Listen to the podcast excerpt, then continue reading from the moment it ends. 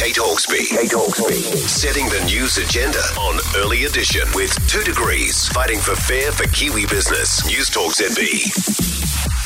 A lot of texts coming in from those of you who've checked the hairdo that I refer to, and um, yep, I'm right, aren't I? It's a bit it's a bit wacky, and um, you're in full agreement on the text. It is 14 past five. The government's taken steps to try and protect productive land from urban development. Local councils will need to identify productive land and block it off from housing developments. Now, this is aimed at protecting land with nutrient-rich soil, which grows vegetables, fruit, of course, and other produce. Joining us now, Dr. Trish Fraser, who uh, leads climate change systems at uh, Plant and Food Research. Morning to you. Good morning, Kate. Has the definition been clear enough on what's productive land and what isn't, so there won't be any confusion here? Um, I hope it. I hope it will be, um, and it's just it's just how people interpret it. But I hope that, that it will be clear enough. And can councils be trusted to get this right? Um, I, I would hope that they I would hope that they would see the, the intent of the policy and and uh, interpret it with the, with um, in, in a good way, certainly.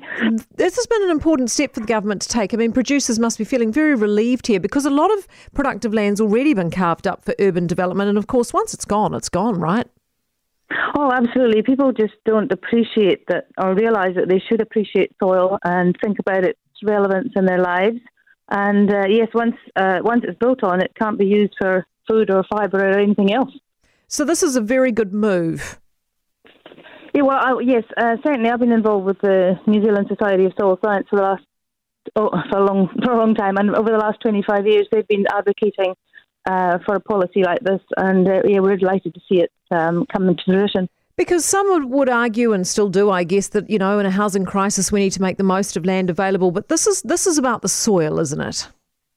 Well, this is this is about uh, supporting us and, and giving us the soil that can grow our food into the future people don't appreciate that uh, all land is not the same and all soils are not the same.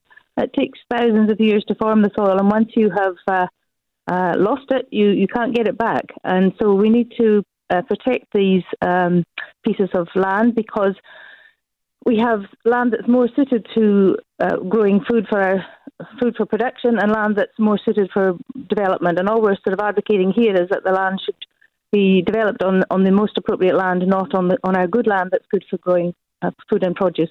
And does this protection go far enough? Do you think? It's certainly a good step in the right direction, and, and I hope it will be interpreted in, with the intent that that, w- that was meant behind it.